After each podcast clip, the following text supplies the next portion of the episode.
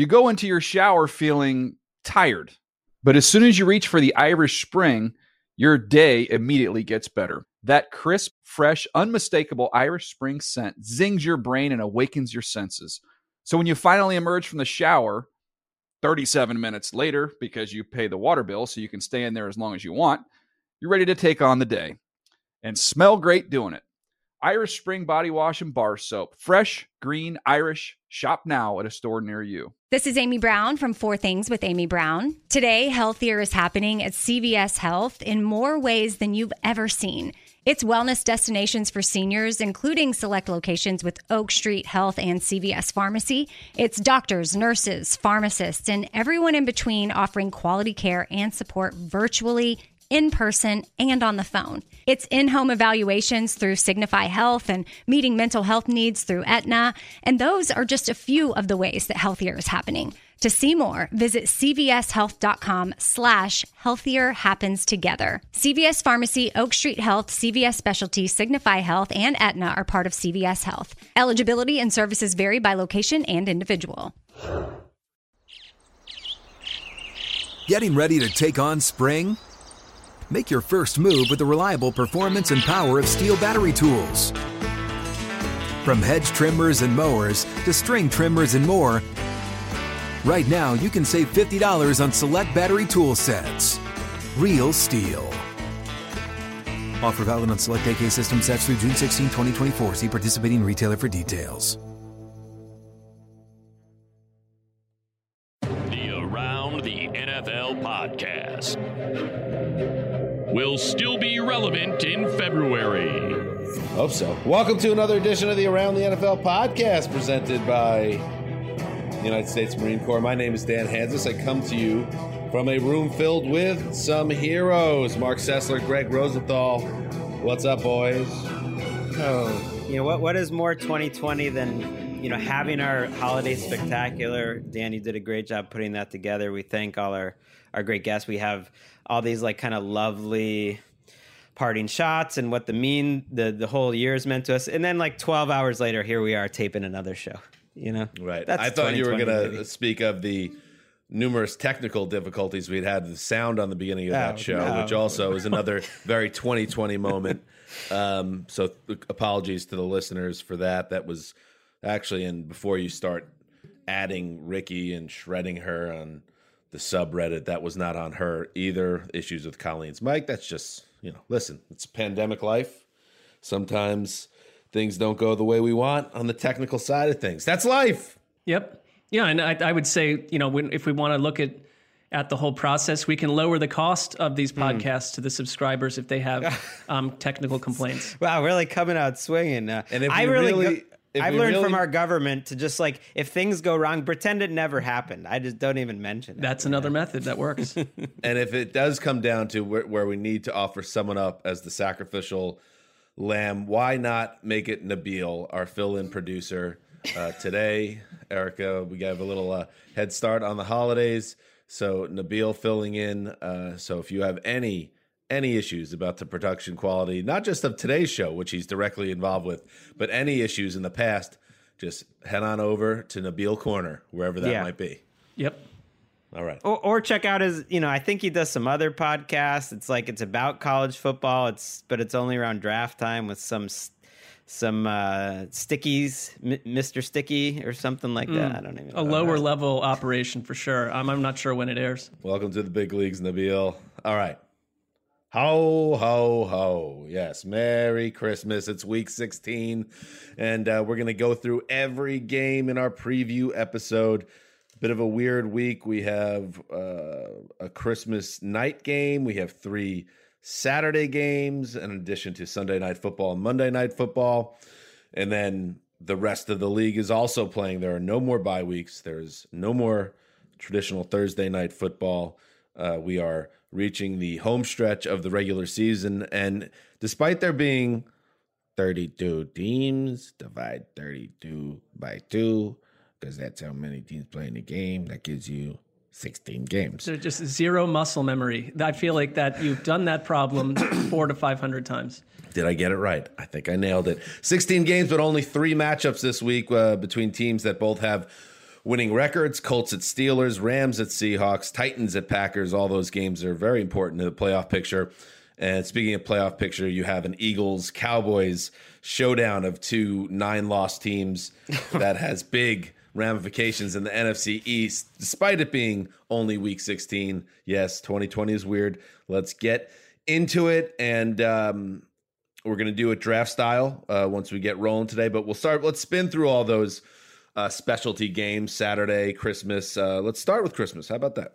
Christmas night. I don't know where the players come down on this. I imagine they're not thrilled about playing on Christmas night, but it's also a big spotlight game. So I think there's that too. The Vikings travel to the Superdome to face the New Orleans Saints, and the Vikings essentially kicked away any chance of going to the playoffs with a loss last week. So um, the schedule gods did not get a favor done for them by the Vikings, who really, this could have been a very interesting game on both sides. Uh, if the Vikings would have won, but still, you know what? It's football. You get something to watch with the uh, on Christmas night, and the Saints need a win, and Drew Brees needs to play better. Uh, Marc, yeah, he does. You know, it's it's um, I, I don't put too much on him looking a little rusty, uh, especially early on in that in, in his return last week. Um, I think I think we'll get a little bit better version of, of Brees. It feels like you can't get Drew Brees and Michael Thomas on the same field um, this season, and, and we just really haven't seen that that that, that also you throw in Alvin Kamara, the three of them together, um, which is what you'd expect all year, has just not happened. I I would look at this game and say that um, my one concern a little bit, and I think the Saints match up really well against um, the Vikings, and they can run the ball. I mean, Minnesota was just I thought waxed by Chicago's ground game, which is a very unusual thing for the Bears to pull off. But the Bears' offensive line played well, and if the Niners can control Minnesota's front the same way, um, this should just be a blip in the radar. The Saints can't slip up here. They, they, if anything, like I just keep peering ahead to this January game where New Orleans is going to have to go on the road to probably Green Bay or some hideous climate, and that feels like the end of the road um, to hmm. me. Even is that cliche? I don't know if that. It just seems that that happens to the Saints over and over. That if you put them in um, ugly weather, you know, bye bye potentially. The point is, I feel like it's a little cliche in the sense that everyone just says, "Oh, Drew Brees can't throw anymore, so put him in the cold weather and it's over." But there's more to this Saints team than that, right, Greg? I mean, there's a great, great defense here and a special running back in Alvin Kamara, and maybe Michael Thomas is back. We don't need to get too far into the future here, but um, the, I think writing off the Saints team just because they're not in the Superdome, I think that's premature as well. Well, and this matchup is a great counterpoint to the dome only, is going to do so much. I mean, we talk revenge games every week. This is a real revenge game.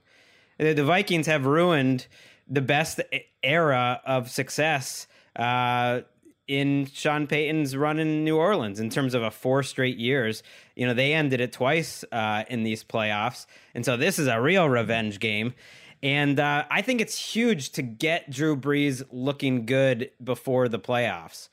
I thought he, you know, he played his best in that Chiefs game at the end. Maybe that was a sign that he's getting some rust off. M- maybe it's a sign that you're not going to go too far with um, what's what's my man, little little Humphrey.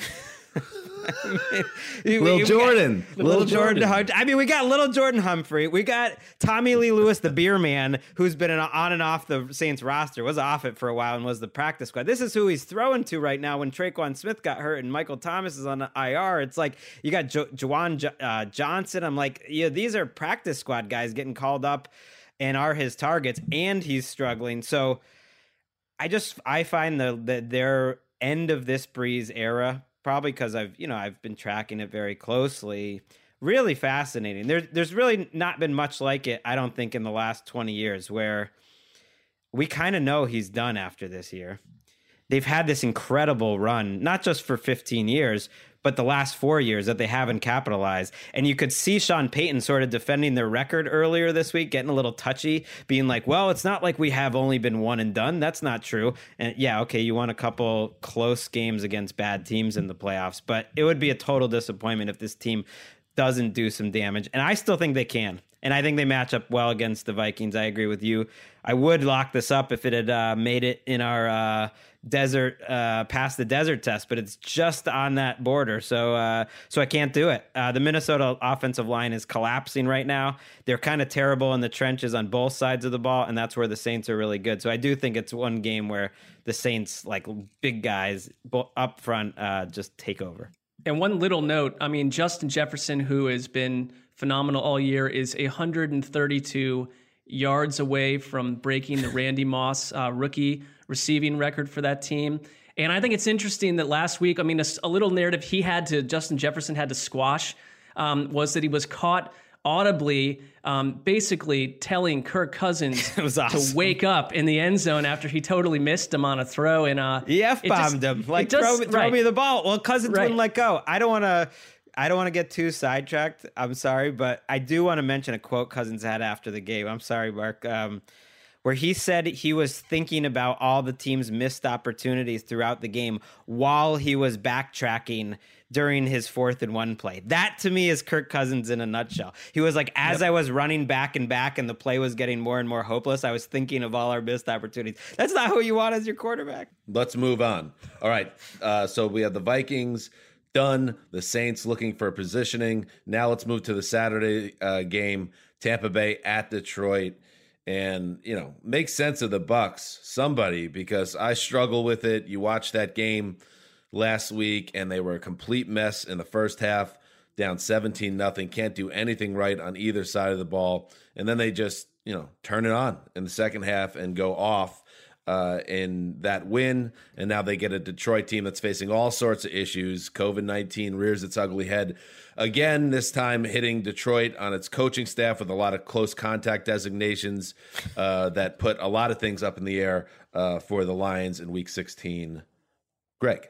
What, what a, um, what a COVID game this would be Saturday morning on NFL Network, and like their interim coach isn't there, and half their coaching staff. They just fired their special teams coordinator, which was a fun little storyline because he went rogue and called a fake punt that Bevell didn't know about. Like that would have been a huge story in Week Four, but now it's like, who cares about this Lions team? Um, you know, all the players. Uh, he apparently he's well liked by the guys that work in that special teams unit, but like you could go on Twitter and defend that guy but you, you got to get the guy out of the building if he's the special teams coach deciding to call fake punts and like like what are you doing, man? Like you can't do that. And I love the report out there. I think it was the Detroit News that this was a pattern of behavior. What's the guy's name, by the way? I, I guess we should name him.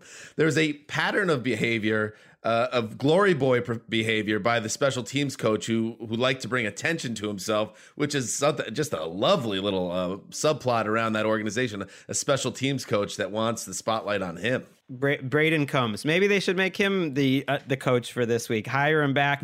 um, and so I'm not worried. You know, I'm I'm with you. The Bucs are confounding. We've talked about that, but this is a Lions defense that not only is terrible, but is incredibly injured too. Um, so that's just, you would you would assume they could put up like 40 on him. I just, you know, the everyone clung to the Bucs defense as this sort of consistent element, and the one thing is they have been torched through the air um, 456 against the Chiefs, 376 against the Rams, 332 against the Falcons. So you know you They've can declined. do damage against them. It's mm-hmm. been a problem, and and you know I, I this game is is just a, a, a, speed bump probably for them, but uh, you know Detroit did some damage last week. Uh, I thought as well. So I, I would just I, I, don't know. To me, to me Tampa, I'm with you, Dan. That it's like the offense seems to play um, about 30 out of 60 minutes and um, it's it's week 16 and we're still saying that so maybe that's just baked into who they are um, but that that's concerning to me when you're going to roll into january against teams that are playing four quarters on offense not two they have the highest ceiling and lowest floor i think of any playoff team i could see them playing the nfc title game uh, i could absolutely see them losing 27 to 6 in the first mm. round of the playoffs. Like they, they're all over the place. Here's the thing though, I, and we should get into some of these playoff projections if the Bucs win out, they're going to get that five seed, which means they get to play the NFC East champion, which is a nice spot. Which and, I could totally see them losing. And and and things change because seeds change, you know, depending on lowest seed advancing. But if like seeds held, then they would be at like the one seed, which you know probably Right. is going to be the Packer. I don't know. That's a that's a that would You be a, a fun like- matchup, which is another reason why these Saints, by the way, just quickly should really be trying to win these games and get the two seed to stay home longer and to possibly set up a, a much easier first round match for them than than they would if they you fall to the three seed. Then you get the NFC West loser, which is the Rams or the uh, Seahawks, and that's much tougher. Yeah, the two seed's still very important. You, Yep. Yeah, you get the home game, and then if somehow the one seed gets knocked off, the, the NFC title games in your building. If you win one, I actually, I would game. suggest the Saints don't try to win these games. Go completely countercultural and kind of mail these in and see what happens. All right. I like that. Um, all right, let's see. Buccaneers clinch playoff berth with win in week 16 at Lions, would also clinch playoff berth with Bears loss at Jaguars in week 16. All right, let's move on. San Francisco at Arizona, the, the middle Saturday game. The 49ers just got waxed by the Cowboys. Uh, they are going in the wrong direction. Uh, another losing season for Kyle Shanahan. And they now get a Cardinals team, um, Marc, that has seemed to got uh, gotten its mojo back these last couple of weeks. Um, Kyler Murray played excellent football in week 15, and this sets up well for them to get a much needed win as they make their playoff push. Yeah, they've got to watch out for the mistakes. They they caught fire um, last week for sure, late in the game, but they also had you know four fumbles in that game and an interception. Um, DeAndre Hopkins uh, lost the ball at Philly's nine yard line on the opening drive. It's just these little things about the Cardinals, especially on offense, that um, I struggle to believe in them as like a deep journey into January. But I think their defense, and we've talked about Haason Reddick, like they've had guys stepping up week after week on that defense. And you're facing a Niners team that it, what what is what is a Niners week this season unless you're finding out that Raheem Mostert is back on the injury list. Um, Mullens needs Tommy John surgery potentially. Uh, they are just absolutely uh, hammered on the injury front, and I think it's fascinating. And I don't, he's, you know, I don't, we, we probably won't see him or anything, but Josh Rosen was um, signed to the Niners off the Bucs practice squad ahead Revenge of this game. Cardinals game. I kind of would think that if you want to do anything super spicy, you know, throw him in there. That's where Josh Rosen is at. Three Yep. years after going number 10 overall, he's getting signed off practice squads for Plucked injury off the practice decimated also yeah. rans in week 16. He, uh, yeah, he's been on that Bucs practice squad all year, and I think another team, not sure if it was the Jags or who it was, uh, tried to sign him early, and he wanted to stay because he thought the opportunity was better long term. He just stayed on the Bucs practice, but he might say. Uh, Hey, um, entering the mix with Kyle Shanahan going into next season. That's a nice place to be, too. CJ Beathard is starting this game at quarterback. Uh, there's no Deebo Samuel, as you mentioned. And I'm with you, Dan. I'm impressed that um, by the cards the last two weeks on both sides. Yeah, they had the turnovers, but they had better rhythm, like a nice mid range game. Like we saw the passing, we saw um, some consistent chunks. They they got to win though. If they don't win out, the Bears have the tiebreak over them, and the Bears are only one back. The Bears have the Jags this week. It's pretty tricky. It's I, it feels like it's a two team race, but the Bears have that tiebreak over the Cardinals. So if they slip up either this week or next week against the Rams, which is a much tougher just game, think uh, about When the could see Bears have Bears. Jacksonville, so Yeah, Think about think about what we've watched this season. Think about what makes more sense for January football. Is it the Arizona Cardinals, the upstart team with Kyler Murray uh, and DeAndre Hopkins, or is it the Chicago Bears? And it's probably against the Saints. what? Bears Saints is a terrible uh, playoff game, I think. but it And just doesn't make sense. Kyler Murray versus Saints, that's a perfect wild card game. It's almost like there's there's a domino yet to fall to make sure this falls the way it should be. You know, maybe at the big chlorine tank on Sunday, for instance. Maybe that gets taken care of. We we don't know. Tommy John surgery, uh, named after the former uh, baseball pitcher. Uh, that is like a 18 month recovery timetable in baseball. I don't know what it is for uh, a, a quarterback in the NFL, but that's a terrible setback for Nick Mullens if that is what ends up being the diagnosis. That's a tough situation. And um, looking at the desert, I see this is a game that is lockable. So I will lock up the Cardinals, who look really good the last two weeks, and the, the 49ers uh, look like they are ready to call it a season. So I lock up the cards. Final Saturday game Miami, Miami at Las Vegas. Another game. This is now the second um, spotlight game in week 16 that could have been a lot of fun if just teams took care of business. If the Raiders when they have first and goal from the four yard line last Thursday night, punch that in, they are in live and well in the playoff race in the AFC. And then there's this huge matchup with the Dolphins. But as it turns out, the Raiders are now all but dead. Uh, and now the Miami Dolphins, Greg, have a chance to fortify their playoff position against the team that's going in the wrong direction. Yeah, it's still just as big for Miami because no one's losing in the AFC. You're gonna have to get to 11 to to make it, and so it's it's a it's a thin line here for Miami, which is like how they play every week is a, a thin margin for error. Like whether it's some weird special teams play or they like take advantage of the opposing defense and you could see that this week like having a flaw in their run defense or there's just like a blown coverage they take advantage of or you know it's some sort of crazy crazy long play that doesn't seem repeatable that they'll do it. Like that's who this team is. It it is repeatable because they do it each and every week and that's why I'm locking up the old Dolphins on the road on Saturday night let's lock it I like it I like it well, I'm very annoyed because um, as I texted Nabil before the show, I am also locking up the Dolphins. Uh, so that keeps last us... time we did this, we both lost. Oh, this is huge. well, this is huge. The Dolphins unite in a big spot on Saturday night. Uh, Marc, one game behind Greg, so that that will stay the same. But I could potentially pick up a game on both of you boys heading into Week 17. The Raiders with Marcus Mariota. Is it Mariota most likely starting here? Is that what we're hearing? I, I think it's probably more likely Carr. On you know we're taping this early on Wednesday. On Tuesday they split work. So if Carr is already splitting, it's weird that it's a split work, but if Carr is taking practice snaps, maybe they're trying to pull the okey doke. That's very possible that they're faking us out. Uh, we've seen that lately, uh, but it sounds right. like Carr's got a chance. I mean, even if Carr does start, we don't have no reason to suspect he can finish that game because that did not. He could barely walk uh, when he uh, yanked his groin on Thursday. So there is a a decent chance. It would be, I would say, for a Raider season that has gone to hell again for the second time in a row. The seeing the way Mariota played last Thursday, I'd like to see more of him if we're gonna have to watch the Raiders in prime time. Um, so I'd rather see Marcus Mariota at this point, but you know Gruden might have other ideas. I would argue, I could argue the same thing. I think that he gave that offense um, an element that Carr didn't have. So if you get an, if you get like a 60% mobility reduced version of Carr, I, that doesn't interest me a whole lot. Um, I just think that one of the other stories here is this Raiders defense has completely fallen apart.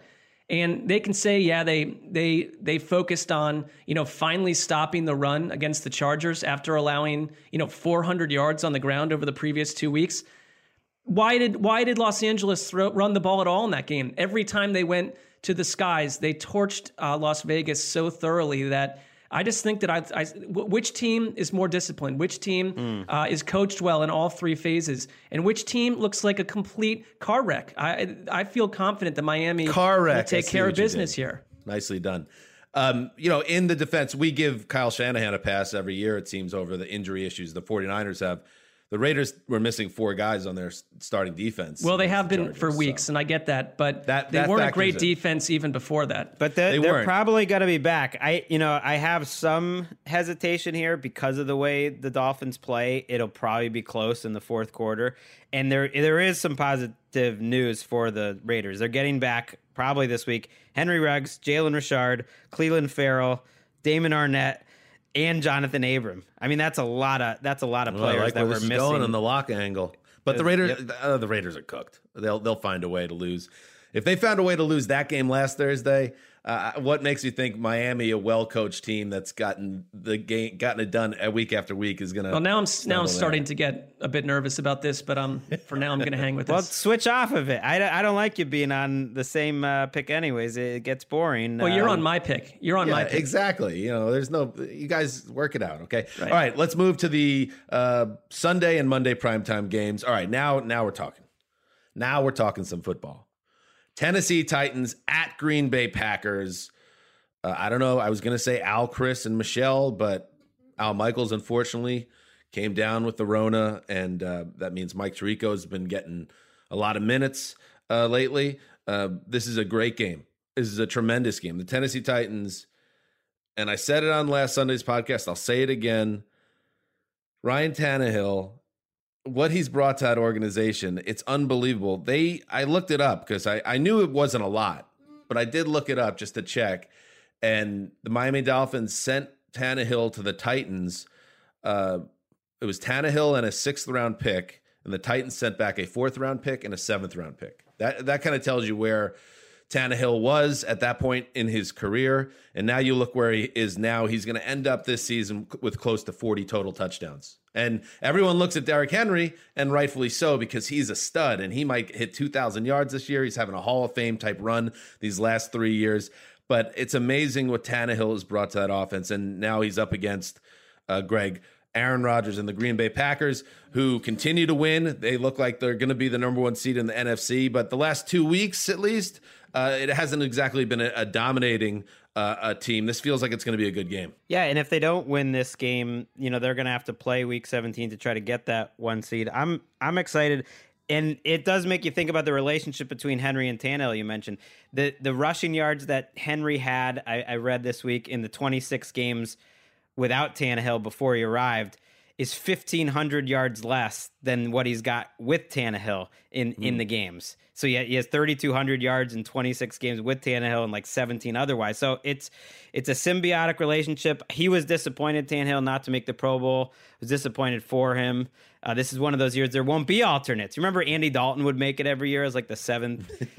The AFC like an 11 time Pro right, Bowler. The Andy AFC Dalton. deserved four because everyone who was pissed Tannehill didn't make it. And then I looked and it's like, okay, do you take Josh Allen, Mahomes, or Watson out? You could take Watson out if you wanted. Uh, he certainly has been, had a better season, I think, than Kyler Murray, but that's an it's an NFC AFC thing, or even Russell Wilson. That's how good uh, Tannehill's been. in the rushing game, you know, rushing matchup in this one is awesome. I love that they've been using Aaron Jones as a real primary back. They didn't do it all year until the last two games. He's been splitting work. I think they saved him up for December, and now he's getting, you know, 75 80% of the snaps and that makes them a lot better well and also i mean you look at the titans I, I, think more than any other team when they are on and we've talked about like the high floor of their offense they have you know, broken people by halftime. So I think this game is fascinating because I don't entirely trust either defense. Um, wouldn't it be amazing if Tennessee could do something to affect or make the Packers uneasy? I, I just don't trust that to happen. Aaron Rodgers sacked five times last week. That's not been the case with that offense. Um, Carolina made him real uncomfortable early, you know, later on in the game. And I, I don't know if Tennessee can do that. Uh, but the Tennessee Titans, when they've been good, to your point, Dan, they've been balanced. It's not just Derrick Henry. Like they've a couple of these games when they've been up 35, whatever at halftime, it's been a split between their air yards and their ground yards. So if they can achieve that, this will be the game of the week. Um, I never trust game of the weeks though. Something always goes wrong. So um, I will wait and see. I mean, if you are somebody that loves points, this this is pointing toward should a be. shootout. This should be two teams that are going up and down the field. I have no doubts Tennessee is going to move the ball against Mike Pettine's defense. I just I think they'll be able to run it, and I think they'll be able to throw it and, and score, uh, you know, three or four touchdowns at the very least. And then it just becomes an issue: um, can the Packers keep up? Well, they have Aaron Rodgers, but you know, I watched the game last week that the Packers played when they went totally dry in the second half. It did give me some uh, pause. Like, could that happen in a big spot in the season, or am or am I mm. just being a little? Uh, have I become spoiled by uh, Aaron Rodgers' success this year, and he sh- he deserves a benefit of the doubt that that's not going to happen in a game like this, a big spotlight game with big ramifications for both teams. Big big MVP, I think game uh, too for Rodgers. If he had two straight, I mean, I'm sure he'll do well. I guess it's a, it's how how well, but he needs to light up the Titans. Uh, I think on national, you know, the, these games shouldn't matter yeah. more, but they they just do. And in the Packers, it it should matter more for them. They it's not their fault the schedule they've played, but they they someone pointed out they have as many wins uh, this season over winning teams as the Jets do. Right, which was the zero low, the lowest, weeks ago. So. The lowest strength of schedule in the league, you know, by a decent amount. The second lowest strength of victory, which is just like the quality of the teams you beat um, in the league. So yeah, it's a it's a big test. It's a big test for them. The Titans, it feels like, are in big games every other week. They've won plenty, they've lost plenty, but it feels like they've played everyone, especially in the AFC. Doesn't that point to perception though? Because there's certain teams because you know if they don't if they don't have a win a, a signature win over um, a you know a huge operation. The Browns December. you're talking about? Well, no, but this is every year. It's not just Cleveland. I think Cleveland beat Tennessee and it hushed some of that. But it's like you've done nothing. You have to keep doing things to prove yourself. Um, the Packers, you're right. Like up until a couple weeks, you look at who they've beaten. It's not their fault they've be beaten a bunch of cupcakes. I mean, this would be a prove it game for me. Um, but I believe in them much more than they did last year. I still think you're going to get a lot of shots of Mike Pettine on the sideline with a mask on, going crazy. I think uh, I think the Titans win. How about that? I, I say Titans 38 34. What do you guys got? I took the Packers, um, but I tried to do what I call on uh, NFL Game Day View, which, by the way, you know, we have we have a Christmas show. Check it out after the Christmas game this year, after the post game. If we're t- if we're gonna be taping on Christmas morning, uh, then I, at least I'm gonna promote it here, hand. so so people Why is can. Uh, Greg's hand so I don't know. right now? uh, so people can. So you're it. saying game day view is Yeah. on immediately following well, they have Miami the post-game Vegas show. They have the post game show, um, or but then Minnesota New Orleans. but then immediately following that. And in that game, I'll do what I call a thread the needle game, which is I'm picking the Packers to win. It's a very small um, line in the old desert, but I, even then, I'm picking the Titans to somehow thread that needle. You know what I'm saying? What is the desert saying? I If think you it's could say three, it on that show. You could I think it it's here. three and a half. I think it's three and a half. I think that it's interesting that you've got Mike Vrabel's former offensive coordinator who knows the Titans well. He's the boy with the beard. He's now, to me, more of a man than a boy. and I think that um, this game will be very close. I'm going to go Titans too, though. I think Titans 33, Packers 30. I did take the Packers. Yeah. Where where are we with the Titans right now? They're tied atop the AFC South with the Colts. Uh, how does the division shake out there, Greg? Give me your tabulation. they they are going to be they could clinch it if they win and the Colts lose. They have the tie break. The Titans do uh, over the Colts. Uh, it's probably No matter go to- what, no matter what, if they finish with the same record, it's the Titans that win the division. Yeah, that's right. So they, but if you know, if the Colts win this week, the Colts would, uh, and the Titans lose, the Colts would take control of the division. And I tried to come up with these scenarios, Dan. Actually, it was really related to the Jets that the Colts um, would would be resting their starters against the Jaguars in week 17 and actually there basically is no scenario for that. The Colts are going to very likely have to play to get into the playoffs next week just to make sure. So that's Yeah. bad news for the Jets. I mean, thought Tennessee they might clinches be. a playoff berth with a win. Right. The, yeah, the, the Titans Or a can't Miami clinch a, loss or a a playoff loss. berth with a win, but uh, not the probably not the division this week. We are we are not looking past this week. Okay. Greg, in uh, in the tank watch, we are looking squarely at the big chlorine tank in Jacksonville in the showdown between the Jaguars and uh, Bears. All right, there we go. Finally, Monday Night Football, the final primetime game before we get into our draft. Uh, I mean, it looked good on paper back in uh, August, but uh, not so hot now. The Buffalo Bills, who have already clinched the AFC East, and really, you know, they stand very little chance of catching the Chiefs for the number one seed, but still win football games. That's good. They go to New England now to face the Patriots, who, of course, were eliminated uh, last week in the loss um, to the Dolphins. Uh, what are you looking for in this one, Mark? Well, so Stephon Gilmore is out of the picture for New England and a Patriots defense that was, you know, lashed by the Rams, um, thoroughly beaten by Miami. I think this defense is is broken. So if you're Buffalo, um, you're the team right now that people are trying to project. Who is it that can challenge the Chiefs? Who could give them a test? Um, I have no problem saying that it's Buffalo in my world, unless you got like a supercharged version of the Titans. Um, and you've got Stefon Diggs playing at ultra high levels. Josh Allen is playing out of his mind. Um, they're clicking. They're playing their best football on both sides of the ball right now. And I don't see why you don't go in and, um, you know, there was this, I thought it was emotional when they came off the plane last week, Buffalo. And this is like cold weather cities do this. Like thousands of fans showed up at the airport because this matters. What the Bills d- did winning this division, um, this isn't a team that's going to let down this week. I think an exclamation point of whipping New England would be psychologically valuable to Buffalo. Why not go do it um, and do it with authority? Right. Think of how much has changed since the Bills escaped over the Patriots in week eight. It's kind of at a part in the season we forget about that the Bills offense struggled for about a five or six week stretch. Bill Belichick has had Josh Allen's number. I would say that continued this year, considering the relative seasons these two teams have.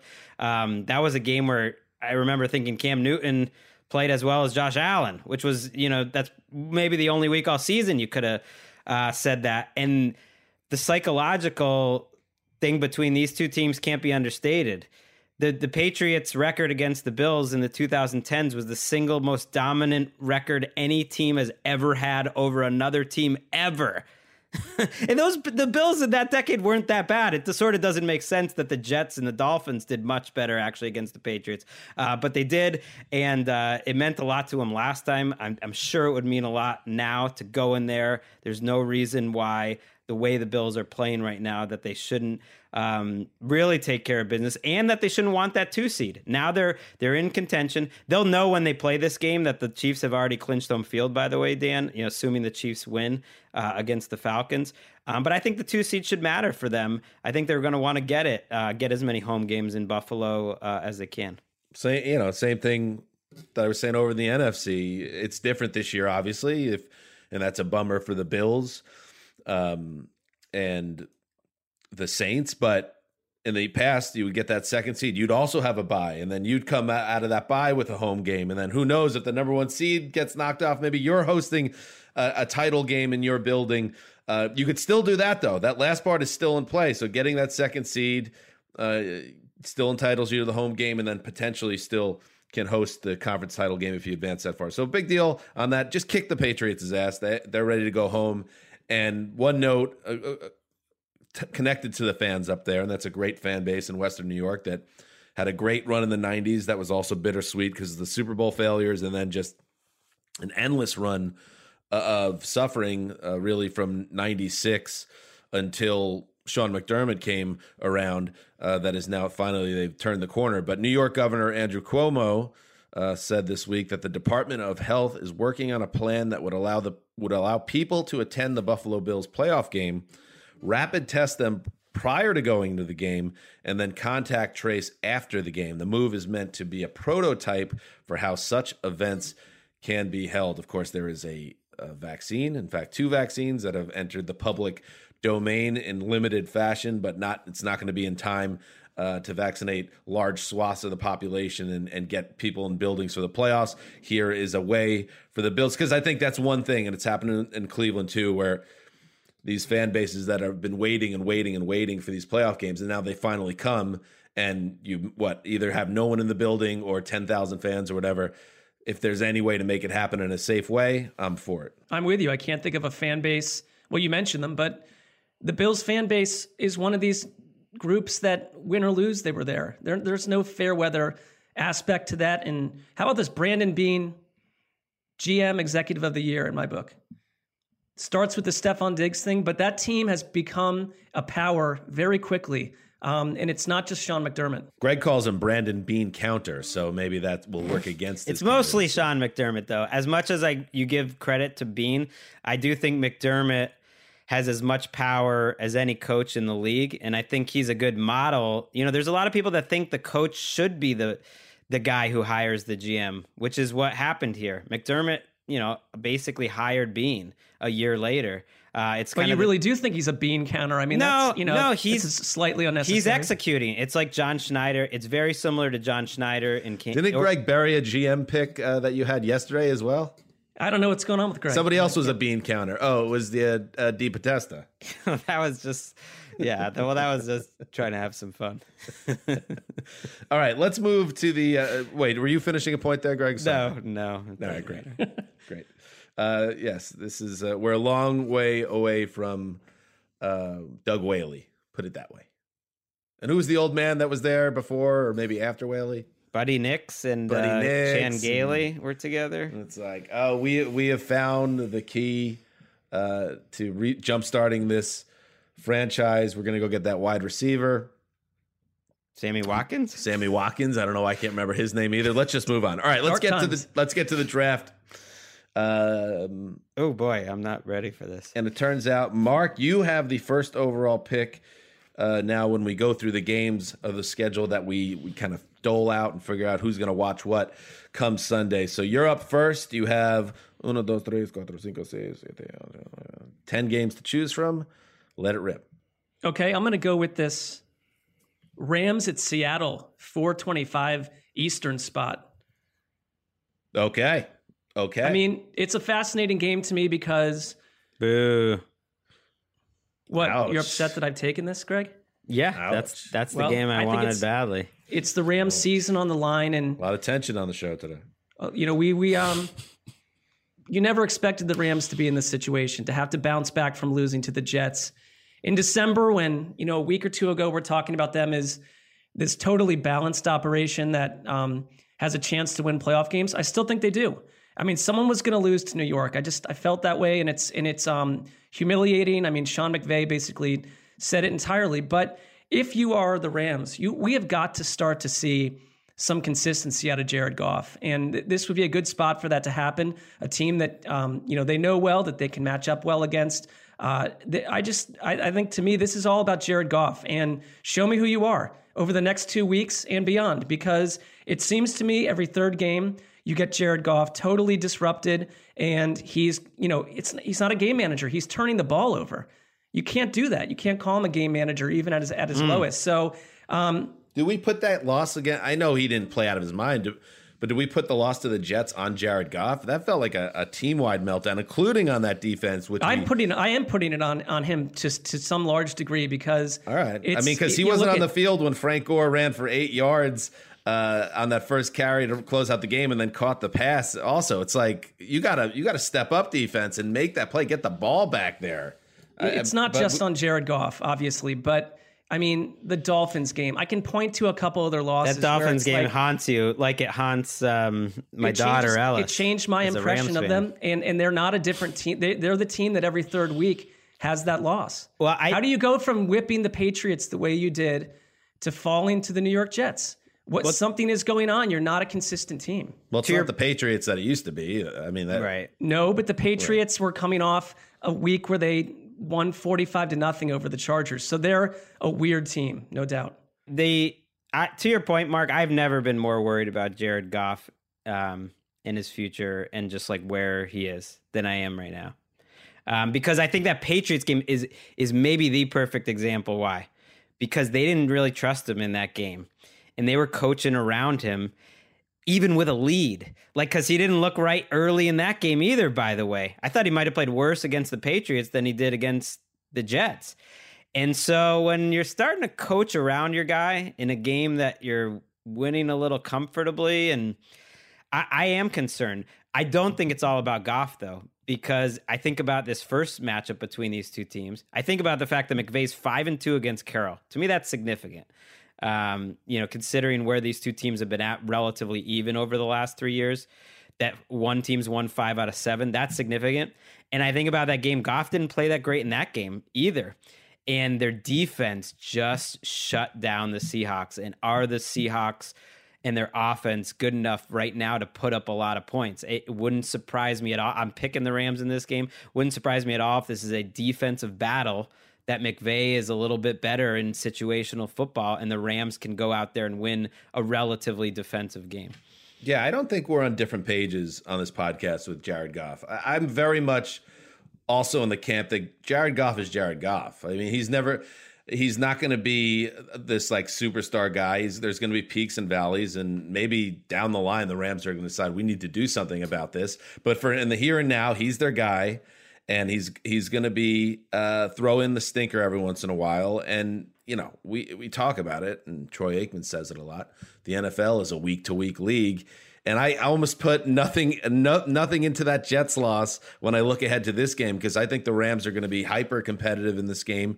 They've already beaten the Seahawks once, and then I look at like what the Seahawks have done this season, um, and they've been an up and down team. Their defense has gotten much better. There's no doubt about that. How much this defense has improved in, in Seattle over the last, let's say, five or six weeks. It went from being a historically awful group to now they're winning games occasionally because their defense, and every week their defense is giving uh, them a chance to win. I'm a little curious about what's going to happen with this offense. So is the let Russ Cook era is it already over? It- it- like was that because that was a lot of fun. Like, don't get me wrong, I get why the Seahawks are now maybe going back to their roots a little bit, and they're you know playing better on that defensive side of the ball, and they're running the ball, and Russell Wilson is doing his thing on occasion. That's not as fun though as what was going on earlier this year, where they were just involved with shootouts, and it was just all these wild games. Um, I want to see the Seattle offense getting back to where it was earlier this season. Um, and I think they're going to need to be better than they've been the last couple of weeks to handle the Rams, even a Rams team coming off that awful loss. I mean, some of the issues I think for Seattle because they're 16th in passing since Week Nine uh, was offensive line related to some degree. I mean, they had some problems there. They, you know, the Giants. Um, put it on Russell Wilson in a way we hadn't seen, and and they just haven't really been the same since that game. Both of these teams seem vulnerable to me because if you get in Goff's face, this team's done. And so it does come down to your quarterback. I mean, this is the first overall pick, and no one has trust that he can take him to the Super Bowl. Yeah, I don't. He's not. He, I mean, yeah, we're talking in circles on this because we all agree with that. I think everybody I, sees that. I think any one of the top five. Well, then you got a big problem. Yeah, I I agree. Unless he he turns. I think this has been his most disappointing season. I really do more than last year. Um, hmm. but I think. Uh, I think any one of the top five teams in the NFC could make the Super Bowl, and I definitely put the Rams into that. I don't think there's a huge, huge gap. This is a, a great example of how teams change. Dan, you put it very well with the Seahawks. Like teams in December are very often not the teams we saw uh, in September. It's a big game. If the Seahawks win, they win the division. If the Rams win, then they control their fate and can go win the division in Week 17. And Cam Akers, who had 171 yards against the Patriots then has a high ankle sprain against the Jets. He's not playing in this game. He's at least missing week 16. So that that hurts their offense um, as well. And finally, just a little bit of housekeeping here. So with a win uh, here, the Seahawks would clinch the NFC West. If the Rams win each of their last two games, they clinch the NFC West. The Rams clinch a playoff berth this week if they win, and then uh, the Bears lose or the Cardinals win. So a lot on the line in that game. All right. Up next in the draft, Greg. I really wanted that Rams game. Feels like that's the biggest game left. Maybe you're gonna watch it. Don't worry, and you get to talk can, about it on we can Sunday. There's a bunch of games. There's a bunch of games. I'm just saying. We might, top trade. That might be the biggest game left um, on this regular season schedule, just because it's kind of decides just, the division. Just move on, Greg. You you can get past it. I, I know you can. I'm well. You know what I'm going to do? I'm going to take my Tony Romo game. Uh, it's Steelers Colts. So nothing wrong with that. Um, you get other than having to watch the Pittsburgh offense for three and a half hours. I don't mind. You know, it. I find it. I oh, you love them, it actually. You love it. You I, love Big Ben going down in flames more than anyone in this country. That's so not true. I was, I was, I swear, if you went and listened to this podcast, I was the biggest supporter of how good this guy was. But you're right. If a if a team like the Steelers is going to go down, I want them to go down hard. I want to go down in flames, in shame, in infamy, being an 11 and 0 team that loses oh, yeah, six straight, and then they're like, "Wait, do we even bring back Big Ben?" That would be kind of fun. And I've enjoyed watching this Colts team who I picked to win the Super Bowl. Hey, it's still on the line here. They're 10 and 4. Not bad. How about that matchup? You got DeForest Buckner's back. Uh, Autry played well last week. Kemoko Turay, um, who had been out for a lot of this year. So there, there's three guys who all missed a bunch of time, who are all good pass rushers against the Steelers O line, which I think is at the center of their struggles because uh, Ben in that running game behind a bad O line has no chance, and so this is a tough matchup for them. I really believe it. They lack total balance. Their line has been uh, injury prone and a mess. And I mean, the Colts, though, who we like, you talk about teams changing, and we pointed to their defense, you know, all season long as the stronghold. They they have been torched a couple times in the past month, and uh, you know, I do, Greg. I think you mentioned DeForest Buckner. Uh, coming back and playing last week, and he won Defensive Player of the Week, and it was probably one of the most courageous defensive performances you'll get all season because essentially no one thought he'd play, and he came in and completely had a huge impact. Um, I, I, the Colts, to me, they are imperfect, but you're getting the better version of the offense and Aaron Rodgers, and they are running the ball, which, Pitch, which Pittsburgh is not doing. Um, I'm with you. The crash and burn nature of the Steelers is fascinating, um, and I don't say that as, well, that makes as sense a, too. No, I don't say that as a Brown supporter, but it's just no, so interesting on. where we were on, three weeks honest. ago. Be honest with the audience and us, Mark. You like no, it? It's I, okay. I, like I honestly like if you think I'm sitting around like like rooting against the Steelers. Like they, the Cleveland has to take care of their own business, but. to watch what's happened over the last three weeks. Wait, but of course um, you're rooting against the Steelers. You could win the division as a Cleveland Browns fan. You need them to lose this game. Right. I'm not, but I, I guess that's not really where I'm coming from. Is like just sitting around like excited that they stink right now. It's just it's incredible where they were a month ago and, and to this point, and it's like you almost want to draw them in the playoffs. It's mm-hmm. it's not something you'd say about a team that's uh, you know days away from maybe having their 12th win. Well, let's let's see what happens here because I, I agree with you totally on that. If you take what you've seen from the Steelers, really since that stupid Ravens COVID game on the Wednesday or Thursday or wherever the hell it was, um, they have just not been the same team, and it becomes now a question. Two questions to me when I look at the Steelers: A, how much is Big Ben um, responsible for the offense's complete collapse here? um, whether it's because of their game plan, which was exposed, and the game plan is the way it is because they don't believe Ben has that ability anymore to go up and down the field beyond the short routes. And B, how much do you believe in Mike Tomlin to see his team out of this funk? Uh, because we've seen it before. I mean, in all different sports, and certainly in the NFL as well, a really good team uh, is cruising along, and then they hit a really deep valley, and you and you just write them off essentially, and then all of a sudden, oh, they have a good week and then they have another good week, and then we see that oh, that was just kind of a uh, you know the ebbs and flows of a season. Is that what's going to happen? I kind of think that's the more likely scenario mm. here, rather than Pittsburgh completely imploding and going down in flames and finishing eleven and five or whatever. Like that's what I see as the more likely scenario. But at the same time, that is more just gut more than anything else because there's nothing we've seen from them. And I'm focused almost entirely on the offense. I know the defense hasn't been quite as good, and the injuries have played a role there as well. But it's the offense. I there's nothing that we've seen to tell us that they're about to snap out of the funk, and the Colts are a tough assignment. Well, the Colts are a big play defense. They will give up plays. They remind me a little bit of the Tony Dungy Colts defenses, uh, and they play a similar style, like the t- uh, the closest thing teams play to a Tampa two, which is that they're going to give up yards, but they make big plays. Um, they're plus twelve in turnover margin, that is number one in the NFL. And so they they tend to force a lot of turnovers. That's like hard to count on, but you're going up against the Steelers offense that makes no big plays. So I I like that matchup for the Colts. I like them to win.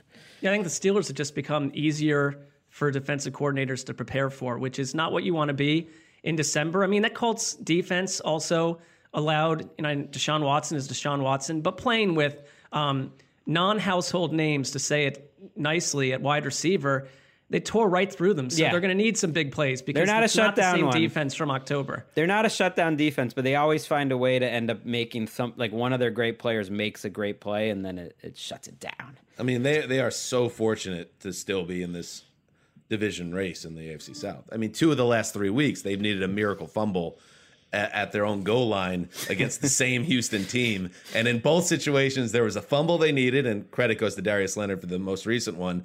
But the ball needed to bounce the way they, it, it had to bounce, and they had to fall on that fumble. It happened twice, and they get two wins directly off it. Uh, that that says a little something to me as well. That maybe the Colts aren't quite as good as their record indicates, but I don't. Know I, you know what? I'm picking the Steelers this week. Uh, it's all. I don't know why. I'm probably gonna look bad because they're gonna. Big Ben will throw for negative 14 yards, but uh, I, I, like the Steelers bouncing back here. No, Anybody you're so agree? right though, because two weeks from now we could be like, oh, the Steelers are back. You know, blah blah blah. It's like it's these are just ebbs and flows.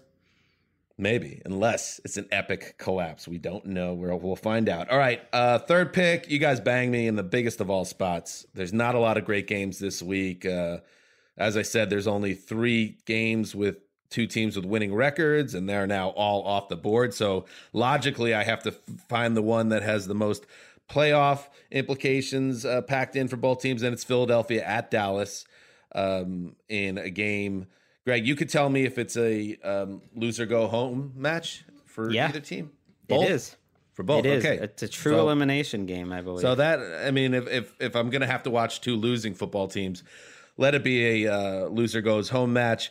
And I also get to see um, Jalen Hurts, of course, now, who very quickly was announced as a starter for week 16 by Doug Pederson. And he's coming off a really impressive. Why did he need to announce that? That I don't know. I like, think he was probably asked it, and he said, "Yes, he will be the starter." That would be my guess. I didn't watch the press conference, but uh, uh, he'll be fun to watch. I I say this more. Um, it's not a negative or a knock on Jalen Hurts at all, but it just seems like this is less shocking now than it used to be. Like Jalen Hurts, like coming in uh, in his second career start and having 400 total yards and four touchdowns.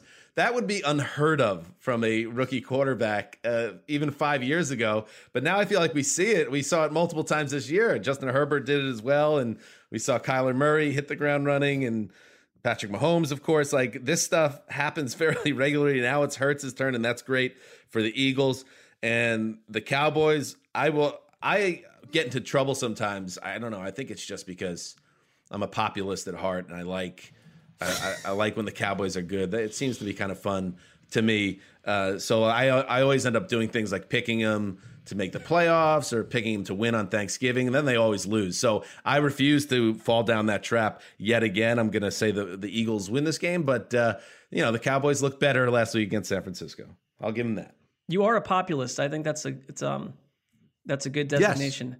Um, no, and there's a lot of good qualities that come with that. I'm not one, and I I um, can get into weird places for not being one. I will say this: it is in, it, it's one thing to come in and perform statistically well, um, and I think quarterbacks are just much better prepared coming out of college than they ever have been. Hurts has been through a, he went through a lot in college too, and he's pretty mentally tough from the people around him that, that know him. Uh, I just thought he brought life to this offense. How many? How I mean, he was banged up, but Zach Ertz was a non-story all year long, or a frustrating story. But little guys like Greg Ward and Quez Watkins, who, um, you know, when you have got a good productive quarterback in there, it brings life to all this. Miles Sanders is playing well. Everything is more, um, you know, hard to plan against with the Eagles now. And you've got a quarterback that can run. It opens up the ground game, and it's just like what could have been. And we've already discussed it, but um, I think it's no small feat what he's pulling off as a rookie. But you're right, Dan, that it's not. It's you know, in 1988 this would have um, we would have people would have been left uh, paralyzed by the side of the road. or 2018. I mean, it's it's fairly new phenomenon here. It, right? Yeah, no, you're you're absolutely right. It it feels like much more pos. I mean, it's crazy, but the way he's done it has really impressed me because he's a better thrower than than I think he was expected to be this early in his career. That you know he he had a a touchdown where he had that sprint left and had to set his feet and threw it to Greg Ward. That was a great throw. He had a couple really nice go balls to Alshon Jeffery, who, by the way, you know, there was all that talk about he didn't get along with Carson Wentz, couldn't get anything done with Carson Wentz. He's and back. I, I couldn't help but noticing when Hurts had that rushing touchdown, you could hear Hurts himself screaming as he's going into the end zone in this empty stadium, just being like, ah! And then all the teammates like running up to him and going, I don't know. I love that stuff. I think that stuff matters. And he seems to have a lot of that without getting too deep into like the intangibles. He, that was the reason why DJ really loved Hurts. Um, Daniel Jeremiah, your uh, your nemesis, Dan, uh, going into the draft was the intangible stuff, and you, know, I think you can't see that. You might be more in a, um, in a more defined feud with DJ than me. Okay, bingo. When you look at what's happening on Twitter, some of the just mean spirited barbs back and forth. There's no the mean. There's no mean. There's no mean. I'll give you a little. I'll pull back the curtain a little bit. Sometimes now it's and this is one of my favorite little developments when move the sticks drops a zinger on you that he really is excited about. He will actually call me on the phone, not text me. He'll yeah. call me and say, "Hey, hey, check out what I just posted." Like that's how excited he gets. He's a big call. He, he's an old school like phone user, which I which I respect. You know, there, there's not enough of those out there. Uh, uh, you're burying the lead a little bit, though. He's so excited to zing you that he's got to pick up the. You get under his skin. I wonder, Greg, for some reason. I wonder what's. I don't think there. so. I think the the thing we like is that neither of us get under each other's skin at all, and it's someone that we can actually go full on like we want to, and we know neither one uh, is going to take it personally.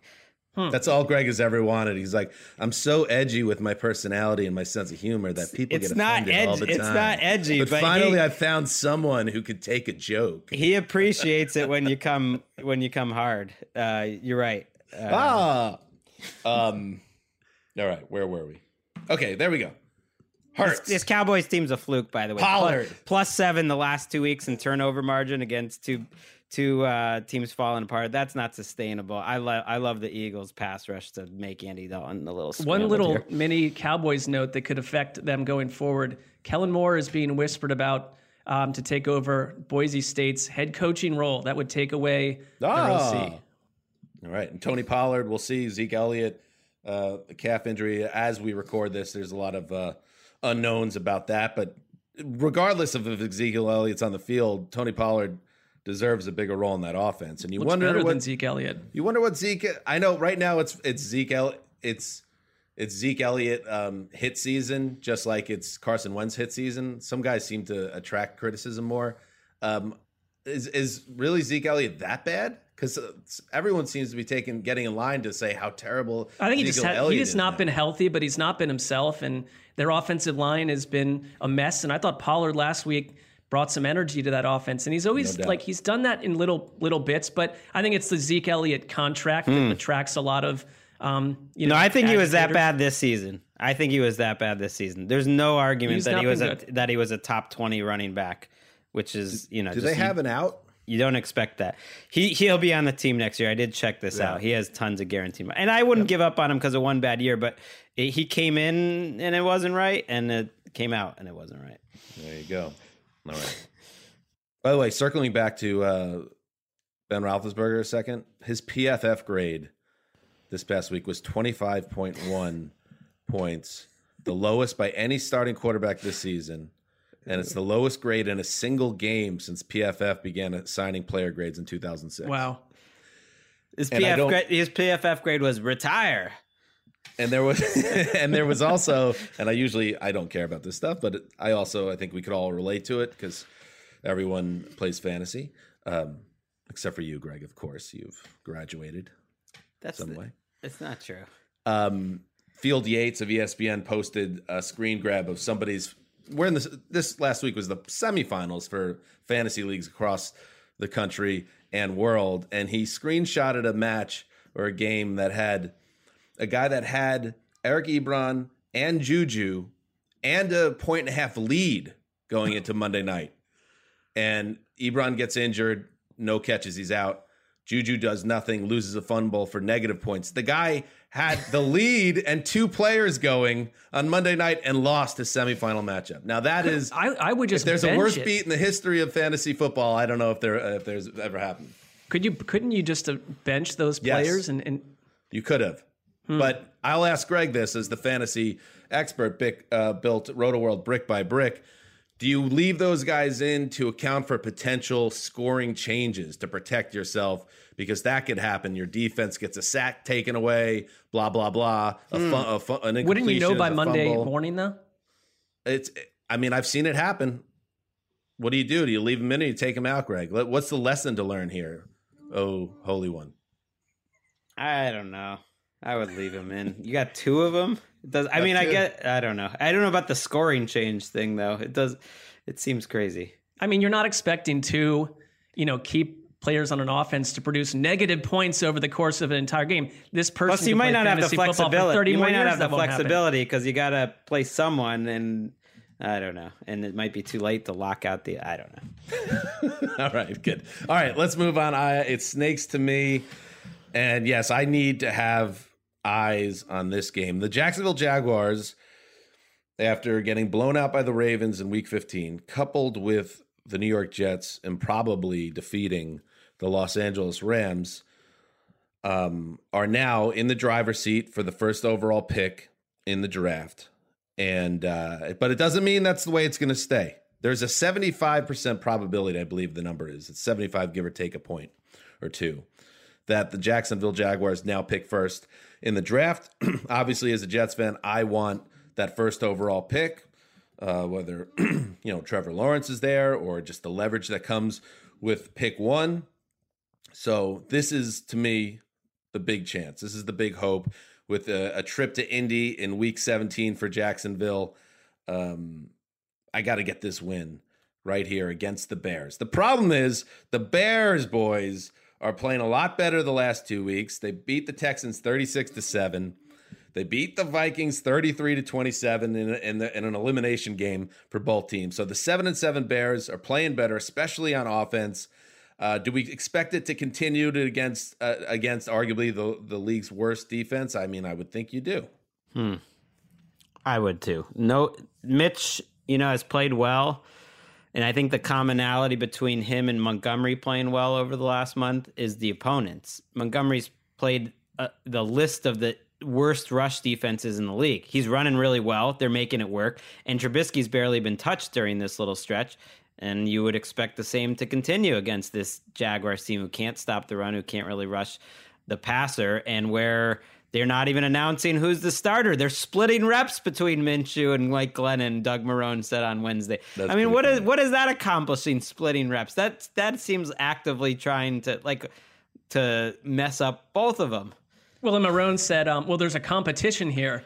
I mean, it's this is um, unnecessary when? subterfuge. They've been on the same team the whole, since August. You're still it's, deciding. It's totally unnecessary. I mean, I, I, would just say you follow the script that Baltimore did last week and others have against Jacksonville. Um, Jacksonville trailed in yardage 221 yards to 61 at halftime against Baltimore. Uh, Chicago's offensive line, which was a hot mess a month ago, has been playing really well. I thought they battered Minnesota's defensive line last week. That's part of the picture with David Montgomery. Um, our friend Cynthia Frelund has the Bears with a 33.3% chance to make the playoffs based on her um, her computer and uh, her computer studies, and so they have something to play. I think that's the biggest issue here for for you, Dan.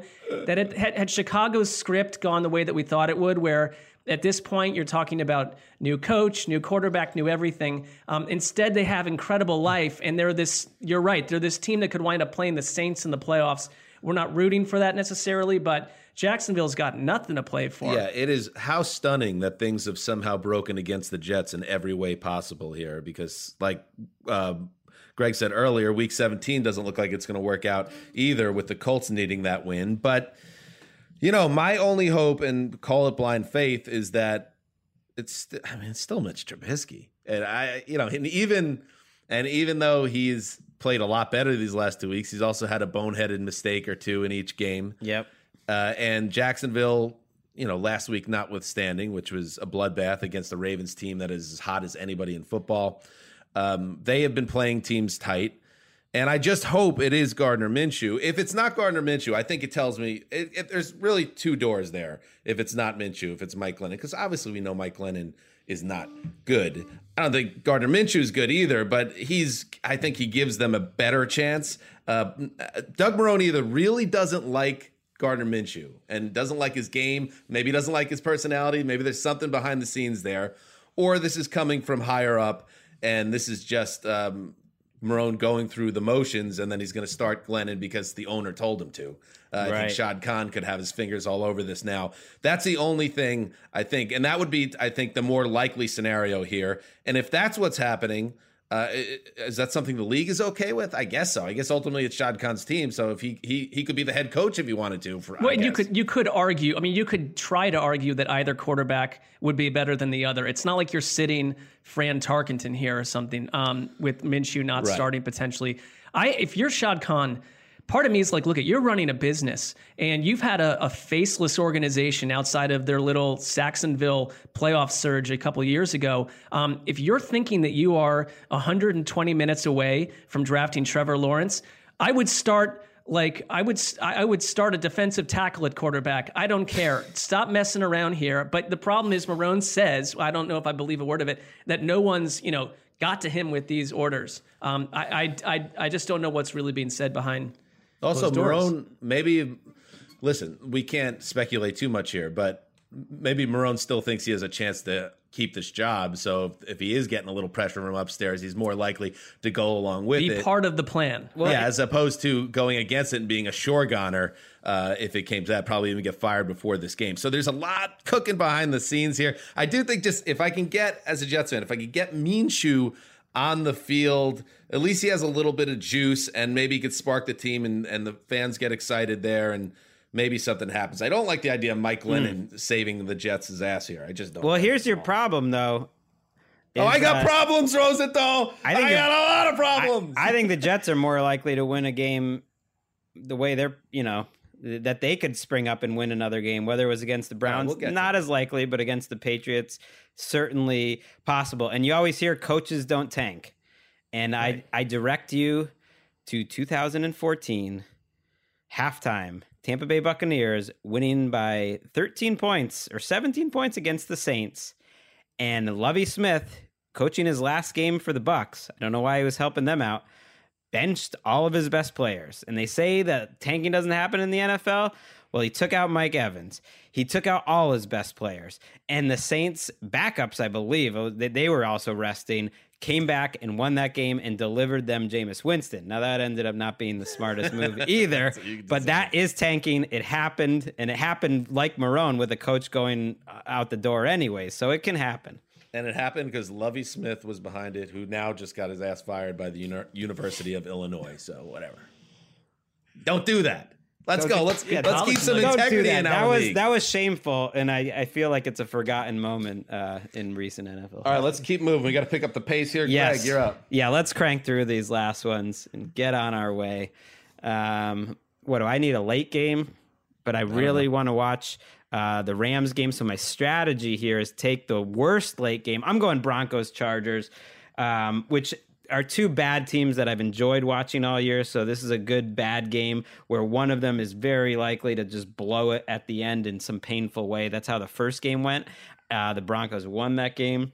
I just want to give a shout out to Austin Ekeler, who has been playing at about 60%.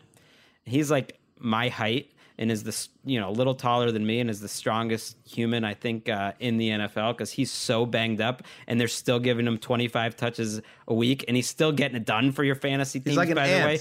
You know how they say ants can carry like seven million times their weight? That's Austin Ekeler. He's he's Ant-Man. Great he's nickname. A, he's Let's a go. baller because you see him in the open field and he's nowhere near what he should be, and he's still just like carrying uh, the ball amazingly for this team. So, what a player, Austin! He also, when he was on our show last summer, in his little uh, office in his home or condo, had in neon lights um, his logo behind him, which you know Right. just seemed like nice move, nice little flex there. like that. Like he, he understands the concept of branding.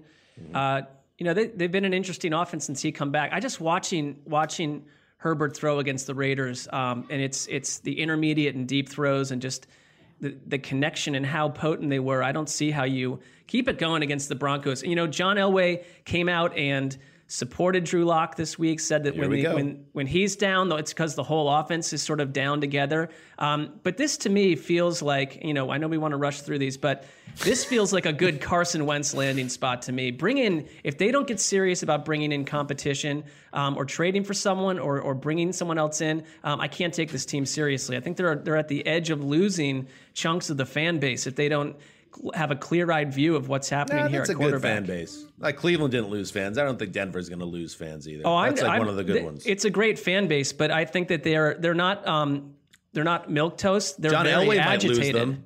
John Elway might lose them. I don't think Probably the has Broncos organization. I don't. It doesn't matter. But I like. I like your take there. Carson Wentz wearing a Broncos uniform.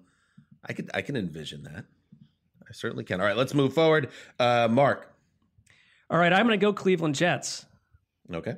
I mean, that's just you know I'm not going to let that sit out there for the for another 34 weeks. Um, I would say as a Browns fan, and you know this is just deep psychology.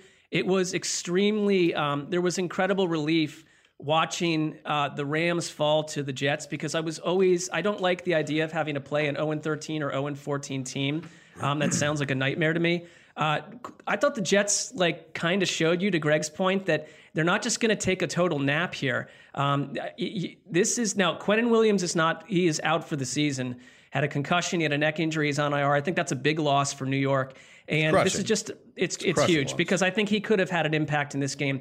We haven't seen too many people put heat on Baker Mayfield of late. I mean, his numbers are off the charts. Um, he's playing real comfortable, and I don't think the Jets are the team to do it. But if you're Cleveland, it kind of reminds me of the Giants game a little bit. These are games you need to win. Um, it starts with your ground game. It starts with your offensive line. Let's not get too tricky here. Their defense does just enough. Um, but the one thing I saw in that game, though, and Cris Collinsworth pointed it out in the Giants game, Myles Garrett is not himself right now. Now, that may be fine this week, but in general, um, he's talked openly about, and this is, you don't hear a lot of these stories, the corona absolutely has impacted his ability to breathe, to deep breathe um, when playing, and he looked totally gassed during parts of that Giants game. So that's a factor. He's their he's their shining hope on defense. Um, in this game, you just got to do enough to get out of town. They will, I think. Yeah, that the the Browns are way better than both the Giants and Jets, but they've definitely caught some breaks here with the injury situations for both teams. And I think Quinnen Williams,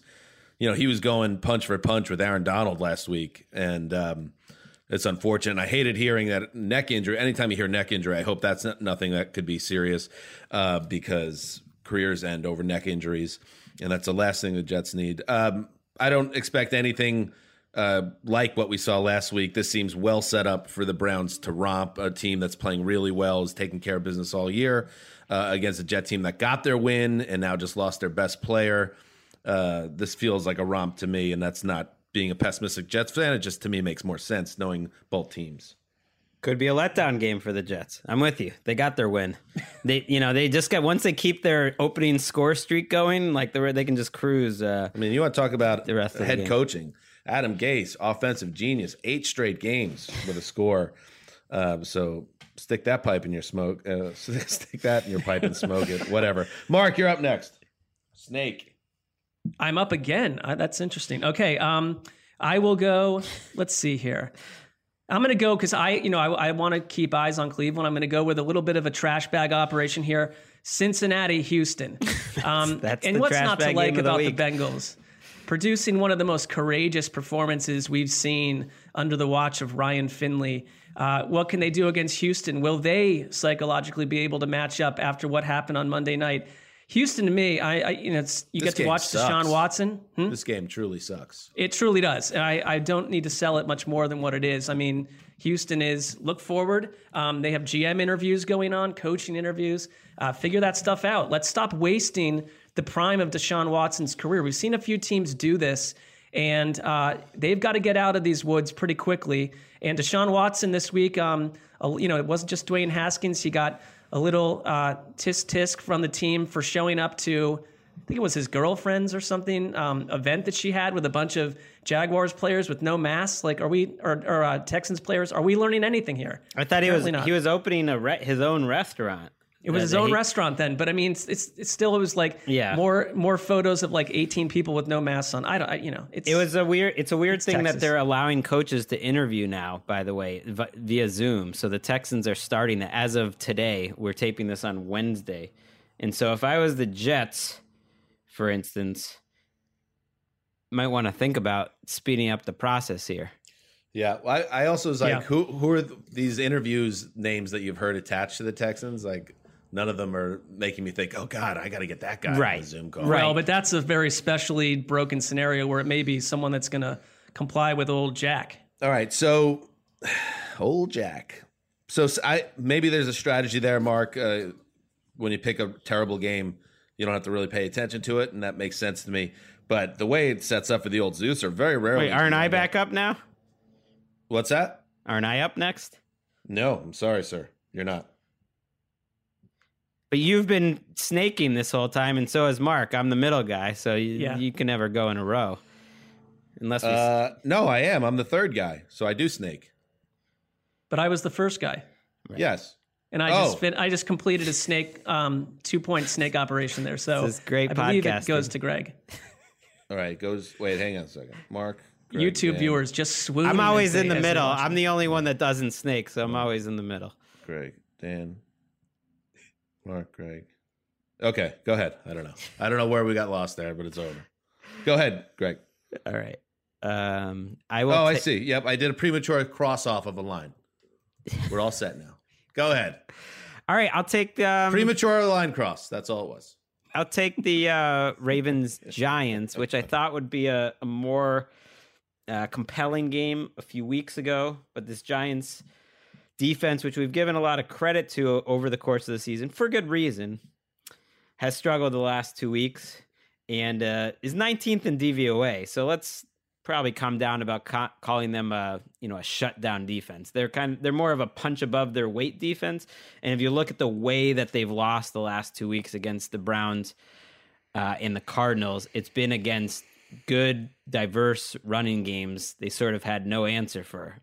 And oh, by the way, the Ravens come in as good and diverse a running game as you'll have. Maybe Daniel Jones is is gets healthier for this game because um, it would be a big time test for him. Baltimore is just going to come after you. They did it last week, even though their cornerbacks are hurt. They're just going to take the chance. They're going to come after you. Can you figure it out? That's kind of what Daniel Jones has struggled with. And uh, good luck to the Ravens. This Giants team, which had seemed fun, uh, may go into Week 17 without even a chance to to win this division. You Not fun enough bit, if you're the Giants. You forget about the even when they were playing well, the offense was still not doing much. Yep. And now you know you're in a situation where you're not going to shut down Lamar Jackson and the Ravens the way they're playing on offense right now. The last three games since Lamar came back from the COVID list, uh, 34 points, 47 points, 40 points, all wins, of course. And the Giants in their last five weeks or four weeks coming out of their bye, 19 points, 17 points, seven points, six points. This all seems trending in a certain direction here. Uh, I, I, don't know if it's going to be 40 to 14 like uh, Ravens did to the Jaguars because, like you said, the, you know, the Giants are a proud defense that, that have been overachieving this season. So I don't think it gets that bad. But it, could it be 30 to 14? That's kind of what I see this game. Another easy win for the Ravens. I'm with you because, I mean, you know, Jacksonville has played teams close. They haven't been, it hasn't been all blowouts. Um, and Baltimore just whipped them. And oh, my takeaway from watching Browns Giants was that where Cleveland had to get really creative in other games to um, throw defenses off and, and they, they like their trick plays, it was the most vanilla um, week of football on offense that Cleveland's produced because I think they just simply weren't scared of what New York would do on mm. offense at all. So why, if you're Baltimore, not go in and um, do what you do and drop bombs? I mean, they're they are the, one of the most dangerous. The AFC playoff field is insane, but Baltimore feels like, and I feel like I say this about a couple teams, they could beat anyone. They could beat anyone in the league playing this way, and I wouldn't be surprised. Good thing that, that I traded in my Baltimore Ravens Super Bowl pick for the Dolphins. well, here's the thing, though. I mean, we're all on the same page that the Ravens are hyper dangerous right now, but they don't control their own destiny. The Dolphins, if they win out, could take their playoff spot. So the Ravens have a chance, and that would be pretty crazy that the Ravens could win their last five games, you know, kill most of the teams, have that great win over the Browns in prime time, and Lamar will be playing mm. like a MVP. And then they're sitting at home. I don't think anybody wants. Well, if you're a fan of these other wildcard teams, you're cool with that. But if you're a football fan that's just watching and you want the best playoff matchups, you want the Ravens in this game. But they only can control what they can control. And my last thought Joe Judge was on Good Morning Football today. In fact, he came in immediately after the old Zeuser uh, when I did my power ranking segment. They moved me up. I usually do a, a 632, 635 a.m. hit, which is you know, not great. It's, you know, setting the old alarm at 5:40 in the morning, and then you you get in the shower and you get ready. But it got moved up to 6:15 uh, with, with Joe Judge on the schedule, and you know what? That made a big difference. I struggled with that, and then I finished the hit, and then there's all, there's Sessler like you know, who knows what's going on with Sessler? The man is seriously a vampire. He's in full texting flight already, shooting me texts about various league issues uh, before the sun has even risen. So I don't know when Sessler went to bed or when he woke up or if he went to bed at all. Maybe fill in the gaps right here, Mark. I, I have a terrible. Um, that's something I need to work on because I, I, you know, I'll be active and up or at least just you know lying in bed and watching my phone like at four in the morning, and I'll start texting people, and it's like, oh, I was fine with the text. I was up. I was just amazed that you were up. Or I should. Well, I mean, I have. You know, we have. Uh, there's no sleeping in in our house. I don't think any of us have that scenario. But our kids don't. Um, you know, sort of fall out of bed. They launch mm. out of bed, and they make it very clear that they are awake. I still yeah. turn those notifications off you know, until seven thirty, you know, just in case, you know, just in case there's a Sessler or well, I think or, I texted or various like other people out there the other day. Yeah, sending yeah. at five thirty. I don't want that waking me up. But my uh, point, Joe Judge on Good Morning Football one of the all-time "this guy gets it" quotes. With all due respect to Christmas, let's forget about Christmas for a while and focus on the Ravens. Joe Judge gets it. Dot com backslash members. Password. Amen. The ball coach. Guy, he's all about ball. That's it. Jesus, nah, not a big deal. Ball, back burner, back That's burner, my church. You know, back burner the religious figures. Yeah, and just there's there's no on the way you could you know possibly like do one job as well as you could do and and hold uh, Christmas also in high esteem like in different sides of your brain. Christmas needs too to be hard. picked up like a gorilla press lamb and thrown into a dumpster so you can prove to- yourself. Has to be one or the other. Uh, all right, moving on. Now it's my pick, and I apologize for that embarrassing uh, mishap on my end. Um, it, it, it goes to me, and I will take Atlanta at Kansas City. Listen, Fun I'm game. Picking this, if I'm picking this late in the draft, and I get Patrick um, Patrick Mahomes game, give it to me. Um, and we keep waiting for the Chiefs to beat someone 50 to 30 or 50 to 20 or 57 to 6. Um, maybe it happens here, Atlanta. The Falcons are a pretty annoying team to watch, even if you're not a Falcons team. Like the game against Tampa last week, you're you're playing so well in the first half. Your defense is speaking of like you know overachieving. You know you shut down Tom Brady in that offense. It's seventeen nothing at the half, and then you come out of the half and Brady goes right down the field on you. It's 17-7. But then Matt Ryan takes the Falcons right down the field. It's 24-7 midway through the third quarter, and then that's it. Atlanta said, We're now going to fold up tent on both sides of the ball and allow Tom Brady to have his little latest celebration party. And now you, the Falcons, and their fans get to hear a bunch more about Super Bowl 51. If you don't want people like us to uh, remind you, Falcons, of Super Bowl 51 and what happened in that game, stop doing stuff like that. What are you doing? Like, what kind of performance is that? And to complete inability to close out a game. So that's my thoughts about the Falcons uh, and the Chiefs. I think we're at the stage with the Chiefs right now, and I know they lost Clyde Edwards Helaire to a high ankle sprain and a hip, and it's a bad injury, but hopefully they get him back out of the bye in the playoffs. That's to me the only thing left for the Chiefs because I know they're going to win either both of these games or one of these games and have the first seed and be locked in as much as they can. Just don't get hurt. Don't Patrick Mahomes. Don't twist your knee up.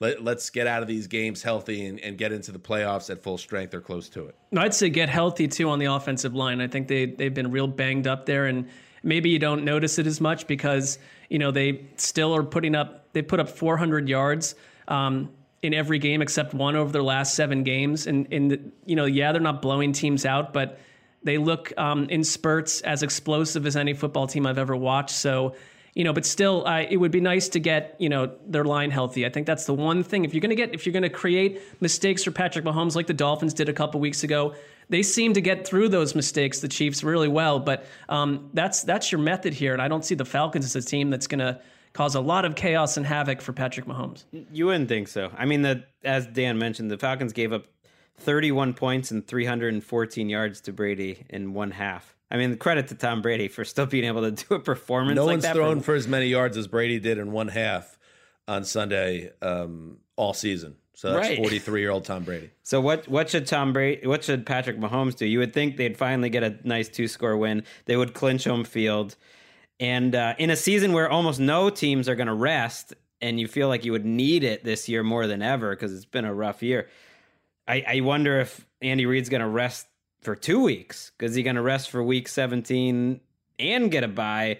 We'll see. We also saw your boy Todd Gurley uh, get benched officially over the last two weeks, and I, I started thinking watching that game.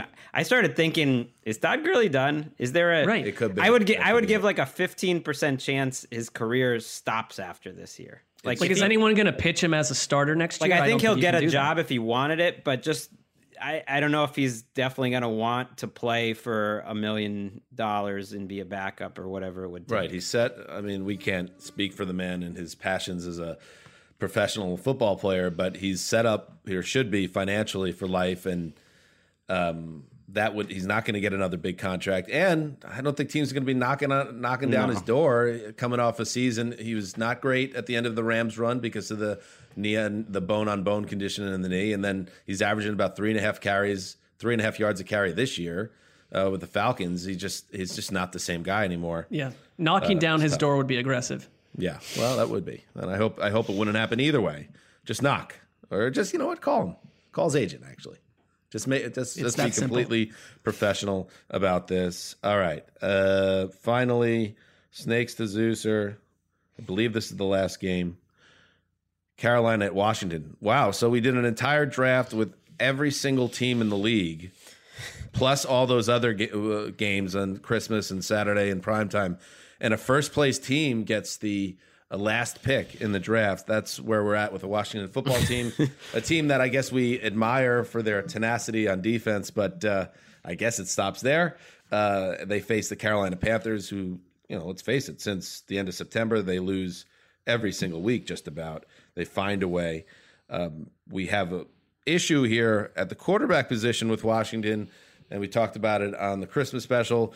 Dwayne Haskins, bozo behavior, goes to a, a strip club um, without a mask on. It gets his photo taken. It becomes an issue. He's disciplined by the team. He's a, obviously puts him in a, a COVID close contact designation. Who knows? Maybe he has COVID after that night out. And um, you have Alex. It's like, by the way, your coach had cancer. Uh, you, you know, Well, there's that Compromised too. individual. Alex Smith has a uh, a leg injury, so there's a lot of indecision about who's even going to be behind center for this game. So Washington's in a tough spot, and it's because their former first round pick just seems like a knucklehead. Well, he it looks like he's on track to start Dwayne Haskins. He did practice on on Wednesday. But, you know, they don't really have a, a real NFL quarterback uh, on the roster other than him. And um, Alex Smith is still hurt. Alex Smith was watching practice. Uh, Is John Beck available? Like where are we at? What else? So what I are think other options? he I, this is one of those, you know, we always say it's a sliding scale for talent. It's also like a circumstantial scale for um, Yes. punishment. It- like if they were able to punish Dwayne Haskins harder, I bet they would. Um, but I think they realize he gives them a better chance to win than than um, Johnny Bananas off the street, and they're trying to go win a division. The guy Uh, from and Real so- World Challenge, Johnny Bananas. and so he's going to start Is this available? game. He's got to start this game. I think. You- You're right because Ron Rivera does not. I, I don't care. This is sourced by no one. This is just my opinion. Ron Rivera does not like Dwayne Haskins professionally, personally. He wants nothing to do with him on his team, his starting quarterback.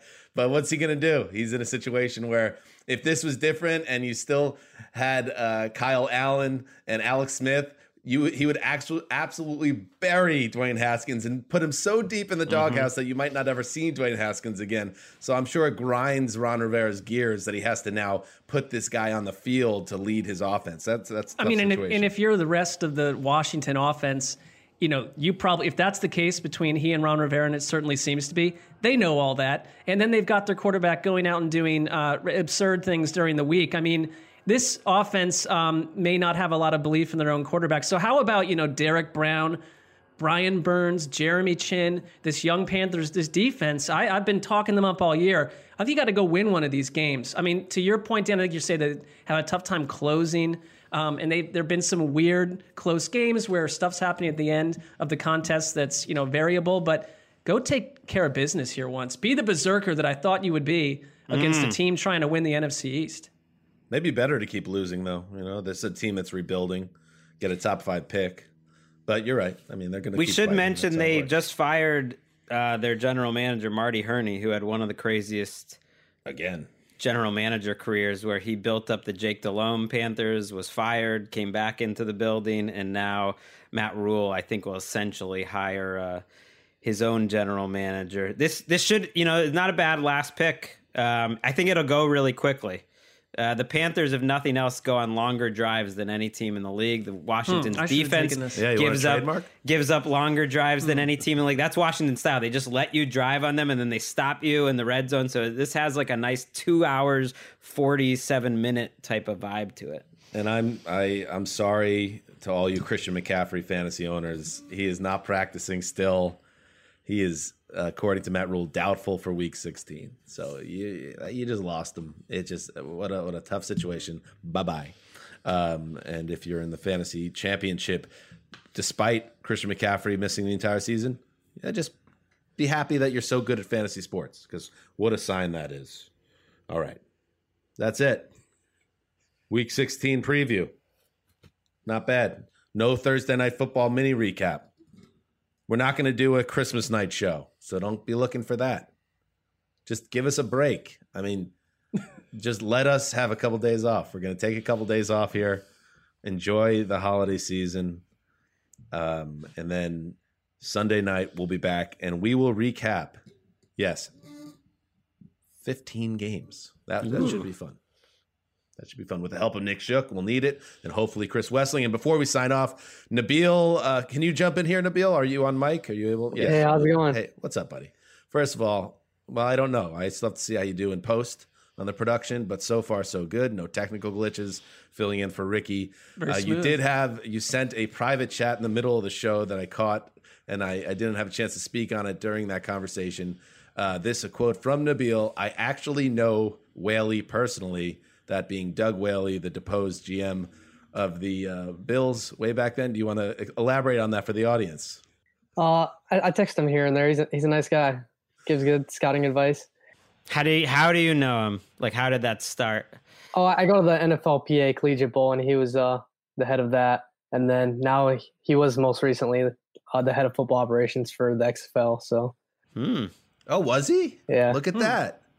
Nabil's a networker. Career. He, yeah, Nabil's, networking. That's Neil, Nabil's a mover and a shaker.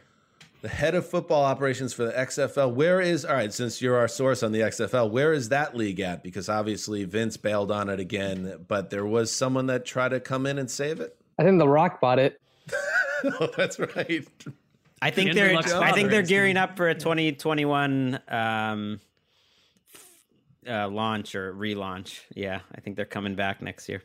All right. So Doug Whaley, yes, it did not work out with Sammy Watkins. It was a big roll of the dice, but uh, you obviously are a football lifer, and, and happy holidays to you, Doug, if you're listening. And Nabil, thank you again for helping us out today. Happy to join you guys.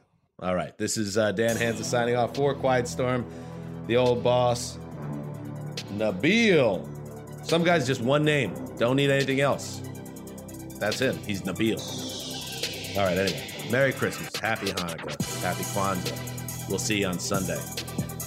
Peace.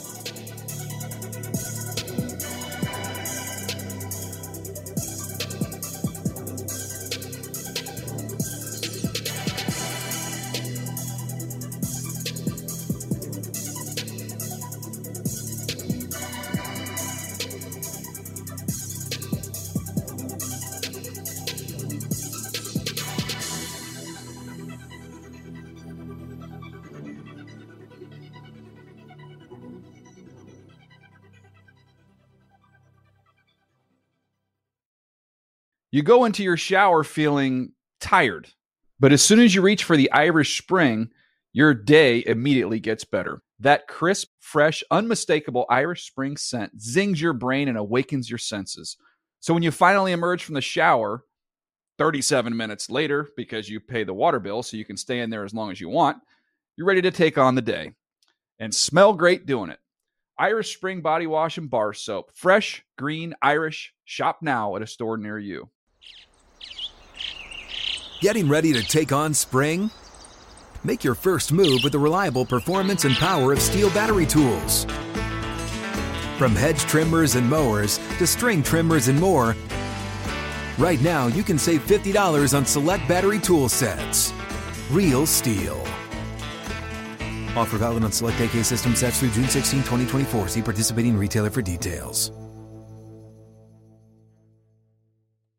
Open a limited time 11 month certificate at Kemba Financial Credit Union. At 5.25% APY, it's more than triple the national average, plus, it's a safe and secure way to grow your money. Visit your local branch or kemba.org slash CD for details. Offer expires May 31st, 2024. APY equals annual percentage yield. Restrictions apply. $500 minimum and $250,000 maximum deposit. Advantage status required. Comparison based on bank rate average. Federally insured by NCUA.